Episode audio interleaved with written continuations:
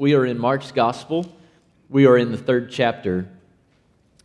And uh, we're going to begin to, to increase our pace a little bit, at least over the next couple of weeks.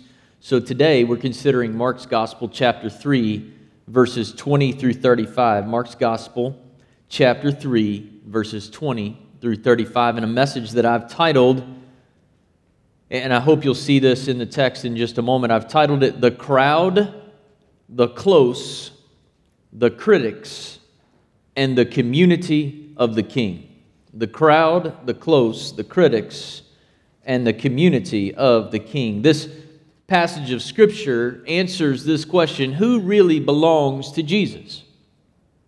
There's a lot of people around Jesus. A lot of people go to things that have to do with Jesus. A lot of people sit in a pew on Sunday. But who really belongs to Jesus? Would you hear now the word of God? Mark chapter 3, verse 20. And he, meaning Jesus, came home, and the crowd gathered again to such an extent that they could not even eat a meal. When his own people heard of this, they went out to take custody of him, for they were saying, He's lost his senses. The scribes who came down from Jerusalem were saying, He is possessed by Beelzebul, and he casts out the demons by the ruler of demons. And he called them to himself and began speaking to them in parables, saying, how can Satan cast out Satan? If a kingdom is divided against itself, that kingdom cannot stand. If a house is divided against itself, that house will not be able to stand. If Satan has risen up against himself and is divided, he cannot stand, but he is finished. But no one can enter the strong man's house, the strong man is Beelzebul or Satan, and plunder his property unless he first binds the strong man, and then he will plunder his house. Truly I say to you, all sins shall be forgiven the sons of men, and whatever blasphemies they utter. But what, whoever blasphemes against the Holy Spirit never has forgiveness, but is guilty of an eternal sin, because they were saying, He has an unclean spirit. Then his mother and his brothers arrived, and standing outside, they sent word to him and called him. A crowd was sitting around him, and they said to him, Behold, your mother and your brothers are outside looking for you. Answering them, he said, Who are my mother and my brothers? Looking about at those who were sitting around him, he said, Behold, my mother and my brothers. For whoever does the will of God is my brother and my sister and mother. May God bless the reading of His Word. Would you pray with me? God, help us to know with assurance this day the victory that you have secured for those who belong to you. And help us to know this day that we truly belong to you. And God, for those who are merely a part of the crowd or the close or the critics, God, may this be the day that they join the community of King Jesus. We ask it in His name. Amen. There's someone I've quoted from quite extensively in my sermons on the series of Mark. His name is James Edwards, and in my opinion, he's written one of the most fantastic commentaries on the Gospel of Mark that's ever been written. And within that Gospel, he, he calls the section of verses from verse 13 of chapter 3 down through verse 34 of chapter 4, he calls that entire section insiders and outsiders. Two weeks ago, we saw that Jesus called his apostles up the mountain to be with him and to be sent out by him, to be on the inside of what Jesus is doing. You see, a Christian is not a Christian unless she is truly in Christ. And if we are not in Christ, our lives, and we, excuse me, when we are in Christ, our lives take on the purpose and the identity and the ministry of Jesus. We trade our identity for Christ's identity. Our purposes and our mission become the purposes of mi- and mission of Christ in the world. To be inside of Christ is to be saved. Read Ephesians. Everything that happens to the believer is in Christ, in Christ. We are predestined in Christ. We're ordained in Christ. We're sent in Christ. There's no salvation unless you're on the inside with Jesus. And Mark is essentially saying the same thing to us in these verses. Have you ever noticed that Nearly everyone wants to be an insider. People want to be in the know, they want to have the inside track. Nobody wants to be the last kid chosen for the kickball team. No little girl wants to come to Sunday school or kids' worship for the first time where she doesn't know anybody. No one wants to be that guy at the table who totally missed the humor on the inside joke. We want to be on the in crowd. We want others to include us. And yet, when it comes to Jesus, there are so many people who are settling for being outsiders. In these verses, Mark shows us what it takes to be an insider with Jesus to be a part of his family, his church, and ultimately the community of the king, the kingdom of God. You see, to be in Christ's family, we see in this text three things. First, we must understand that many who come close to the things of Jesus are still not in Christ's family. Wow. That's a dangerous truth. It's a convicting reality. It should cause us all to ask Am I merely close to the things of Jesus, but not really in Christ? Secondly, we must not allow our intellect or our traditions or our positions of authority to blind us to God's work through Christ. This text is helping us understand what it means to be inside of God's family. And the, the first thing that it does in verses 20 through 22 is it warns us about those who get close to Jesus but never really belong to Jesus. We see this in the crowd. Once again, the crowd shows up. The crowd is an obstacle rather than an asset to God's mission. They want to consume Jesus, not surrender to him. The crowd is so thick that Jesus and his apostles can't even sit down and have a meal together. Literally, they can't eat a loaf of bread. Bread signifies God's provision for his people, and it's why Jesus will soon say to the same disciples that the bread represents his body, a body that he will give for us and for our salvation. And Mark's point is that if you keep coming around the things of Jesus, but you never get around to sitting at the table with Jesus, that you've missed Jesus. If you keep coming around, but you never feast with him, you never commune with him, you never let him be your nourishment and your sustenance and the very life that you have, you've missed the point the power for living out what Jesus desires for his church is found in our union with Christ and our union with one another, partaking of the bread of our Savior, the Lord Jesus Christ. But it isn't just the crowd that gets close, it's also his own people, literally, those of him. This likely refers to Jesus' family, and then Mark picks up Jesus' family later, but it's not necessarily his family. It could have also been sort of a cadre of people who were around the 12 and were familiar with the things of Jesus. No matter who they are, here's what's happening the opposition to Jesus is escalating. The crowd wants to consume Jesus, and there are some who are close to Jesus who want to take it a step further. They even want to control him. They try to seize or arrest or bind him.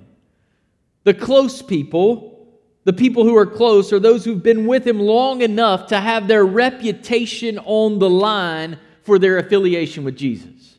They, they've been close enough to Jesus that when Jesus gets really radical, when he gets really crazy, when people start to really notice that this guy is saying he's bringing an entirely different kingdom down and that you've got to bow the knee to him, that gets a little bit too hot and heavy for those who are close to Jesus. You see, Jesus is flexing his authoritative muscle. Things are getting uncomfortable, and so they try to come and take custody of Jesus. They say that Jesus has lost his senses. Imagine that. The creator of the human mind is being accused of insanity.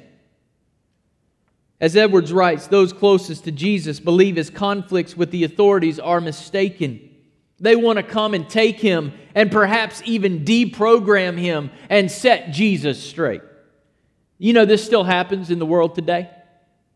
Every time we open the Bible and we say, well, that's not really what it means. It means this, so we can make it comfortable for 21st century Christianity. That's what we're doing. We're saying, let me seize and arrest Jesus and create a Jesus in my image. Every time a denomination or a pastor tries to take the Bible and explain what is clearly written in a way that makes it undermine what is clearly written. They are seizing Jesus and saying, well, Jesus must be out of his mind. It happens every week in this country when a pastor or a denomination stands and cowers away from God's truth rather than standing under and upon God's truth. We won't do that at North Roanoke Baptist Church. They can haul me away they can seize me, but they will not seize the King of Kings, the Lord Jesus Christ, out of this church. We will stand on God's truth. He doesn't need any deprogramming, any reprogramming. It is truth, and we will organize our church and what we do and how we live and what we hold one another accountable to on the Word of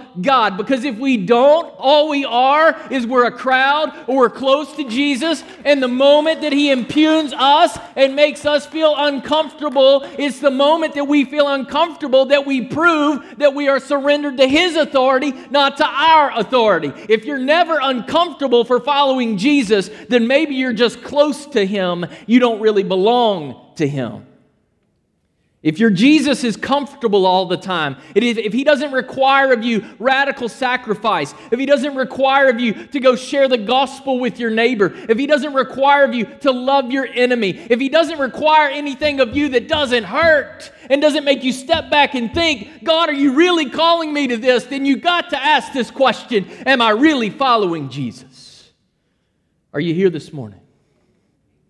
Secondly, we must not allow our intellect or our traditions or our positions of authority to blind us to God's work through Jesus Christ.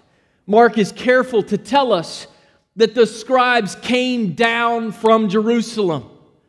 Why did he tell us that? You can't not come down from Jerusalem. Jerusalem's on a hill. If you go to the east, to the west, the north, the south, you got to come down from Jerusalem. So, why did he even bother to say they came down from Jerusalem? Because when you come down to someone, you're condescending. Let us come out of the temple complex. Let us come down and put Jesus in his right place. You see, their physical movement is a reflection of their inward disposition. They're coming down from their lofty authoritative perches to set Jesus straight. Edwards tells us the scribes are the default opponents of Jesus. If you truly stand for Jesus long enough, you will have some default opponents. You'll have some people that all they want to do is oppose you because you're trying to make much of Jesus. Just expect it. You will have opposition if you make much of Jesus. If Jesus is King of Kings and Lord of Lords and there is no rival, there is no authority, there's nothing else that stands on the stage with Jesus, then somebody's going to be upset about it. As Edwards writes, the evidence demands a decision from the beholder as to its source and its significance. The scribes don't deny the evidence. Instead, they say his power comes from Satan or Beelzebul rather than God. You know, that was just stupid. That was just dumb. I like the Cracker Barrel. Anybody like the Cracker Barrel? You know the triangle game with the T's in it? I can get it, I can get it down to one which means I am not an ignoramus. If you leave, I think it's four. If you leave four, you're an ignoramus. That's what it says. This question makes them an ignoramus. And Jesus takes the question, he says, Hey, y'all gather around. Verse 23. Let me ask you a question. How can Satan cast out Satan? Well, how does that make any sense? In other words, Beelzebul is the archenemy of God and the ruler of a dynasty of demons. Why would he cast out a demon? And accelerate his own fall. Doesn't make any sense. So there's two reasons that the scribe's argument is foolish. One, it's simply illogical. Just a moment ago, they were accusing Jesus of being out of his mind, and now the scribes are proving that the only one who's got a mind in this situation is Jesus. Jesus shows us that if what the scribes say is true, Satan is working at cross purposes with himself, and he's only going to accelerate his fall. Secondly, Jesus has come for the purpose of vanquishing Satan. He's come to destroy Satan and his demonic dynasty and to free his people. He's the one that John the Baptist, back in chapter 1, said would be the mighty one who would work in the Holy Spirit's power, but the scribes do not accept the good work of Jesus as God's work. And when they do that, that puts them on dangerous, very dangerous footing. As Isaiah writes, Woe unto those who call evil good and good evil. Jesus is the king of the kingdom that is opposed to the kingdom and the house of Satan. He's come to bind, verse 27, that strong man and go into his house and bind him up and then rob him of all the demons who serve in his name so that his kingdom can come in power. The authority that he gives his apostles last week or two weeks ago is an authority that is even greater than the power of Satan because Christ at the cross binds him up and he says, I give unto my people the authority to go in Jesus' name wherever I take them. The mission of Jesus has nothing to do with compromise and coexistence with Satan and his demons. Outsiders are trying to bind up Jesus and tell him he's crazy, but Jesus has come to bind Satan and bring the oppressed people into the kingdom of God. It's on, it's war, it's kingdom against kingdom, and Jesus' kingdom wins. So, seeing what Jesus is doing, and concluding that he is allied with Satan poses a very big problem for the scribes. It means they've completely misjudged Jesus. They've completely misjudged his mission and their need to be a part of his victory in his kingdom. And Jesus in verse 28 uses these words Truly, I say to you. Whenever you read the words, Truly, I say to you, or Verily, verily, I say to you, Jesus is saying it's serious. Now, everything that Jesus says is serious. So when Jesus says it's serious, it's serious, serious. It's like when your mom or your dad called you by your first and your middle name. Daniel James, listen up. Jesus begins by assuring us in verse 28 that all sins and blasphemies will be forgiven. Now, don't miss that. That's a great promise because what happens when Christians read this, they immediately go to the sin of the blasphemy of the Holy Spirit. And they're like, they get freaked out. But look at verse 28 all sins and blasphemies will be forgiven. And we should not miss the great hope of that statement. All the sins we've sinned, all the times we've doubted and blamed and questioned or insulted God or His people, forgiveness is available through Christ, but there is an exception. Whoever should blaspheme against the Holy Spirit never has forgiveness, but is guilty of an eternal sin. Verse 29. Edwards writes this This is one of the most disturbing statements of Jesus in the Gospels. But Mark helps us understand what he means when he tells us that the scribes were saying he has an unclean spirit. In other words, the sin against the Holy Spirit is a specific misjudgment that Jesus is motivated by evil rather than by good that he's empowered by Satan rather than by God. Lane adds this the expulsion or the casting out of demons was a sign of the intrusion of the kingdom of God, and yet the scribes' accusations against Jesus amounted to a denial of the power and the greatness of the Spirit of God. By assigning the action of God to demonic origin, the scribes betray a perversion of spirit in defiance of the truth which chooses to call light darkness. Blasphemy against the Holy Spirit denotes the, get this, conscience, conscious and deliberate rejection of the saving power and grace of God released through Jesus. Repetition and a fixed attitude of mind brought the scribes to the brink of unforgivable blasphemy. Akin helps us here, and he says this The unpardonable sin is to knowingly, willingly, and persistently attribute to Satan the works of God done by and in Jesus through the power of the Holy Spirit, who testifies of these truths to your heart. It's not a sin of ignorance, it's a sin full of knowledge. It is an ongoing disposition of the heart that resists the conviction of the Holy Spirit. It is a verbal act that attributes the works of the Spirit to Satan. It is a willful rejection of God's grace in Jesus. It is rooted in unbelief, and it is a sin that a Christian cannot commit. Jesus' words are intended to warn us, not to make us worry. As Edwards writes, anyone who is worried about having committed the sin against the Holy Spirit has not yet committed it. For anxiety of having done so is evidence of the potential for repentance. In other words, if you're worried about if you've blasphemed the Holy Spirit, then you haven't yet blasphemed the Holy Spirit because you don't want to blaspheme, you don't want to be guilty of it. Congratulations, you haven't committed the sin yet. There's no record in Scripture of anyone asking forgiveness of God and being denied it.